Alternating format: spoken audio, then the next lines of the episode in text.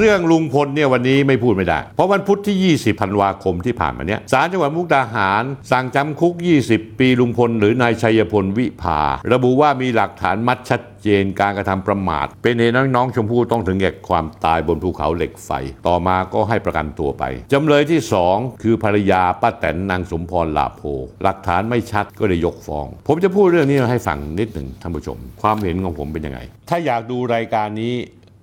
ไม่มีอะไรสะดุดหรือติดขัด กดไลค์กด Follow และกดแชร์ YouTube ก็เช่นกันท่านผู้ชมครับ เมื่อท่านเข้า YouTube เพื่อดู YouTube เนี่ยถ้าให้ท่านกด Subscribe แล้วกดไลค์แล้วก็แชร์ด้วย กดกระดิ่งที่ YouTube นะฮะท่านผู้ชมครับ อย่าลืมนะครับท่านผู้ชมเรื่องนี้เป็นประเด็น Talk of the Town ของสังคมไทยมานานหลายปี เป็นอีกเรื่องหนึ่งที่ผมเคยพูดถึงแล้ว ตั้งแต่รายการคุยทุกเรื่องสนธิในรายการเมื่อวันที่ 11 มิถุนายน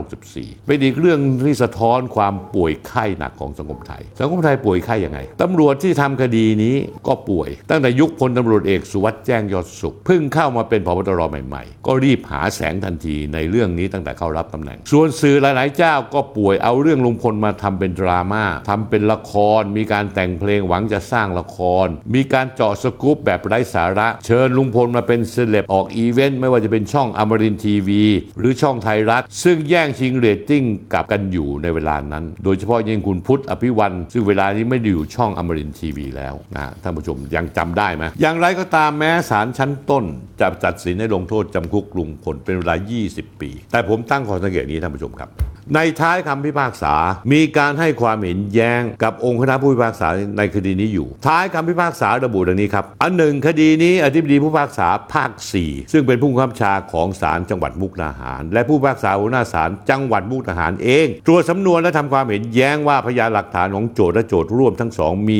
ข้อสงสัยตามสมควร ซึ่งต้องยกประโยชน์แห่งความสงสัยจำเลยที่หนึ่งเห็นควรพิพากษายกฟ้อง จึงให้รวมไว้ในสำนวนตามพระธรรมนูญศาลยุติธรรมมาตรา 11 วงเล็บหนึ่งด้วยเหตุนี้ผมมองว่าเมื่อคดีขึ้นไปสู่ศาลอุทธรณ์ศาลฎีกาแล้วคำตัดสินศาลในชั้นต่อๆไป มีความเป็นไปได้สูงที่อาจจะไม่สอดคล้องกับศาลชั้นต้นก็ได้ เรื่องนี้เลยต้องดูกันยาวๆ ครับว่าเรื่องคดีลุงพลกับการฆาตกรรมน้องชมพู่สุดท้ายแล้วจะจบลงอย่างไร ถ้าอยากดูรายการนี้ไม่มีอะไรสะดุดหรือติดขัด กดไลค์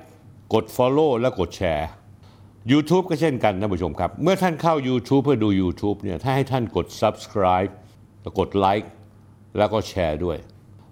กดกระดิ่งที่ YouTube นะฮะท่านผู้ชมครับ อย่าลืมนะครับท่านผู้ชม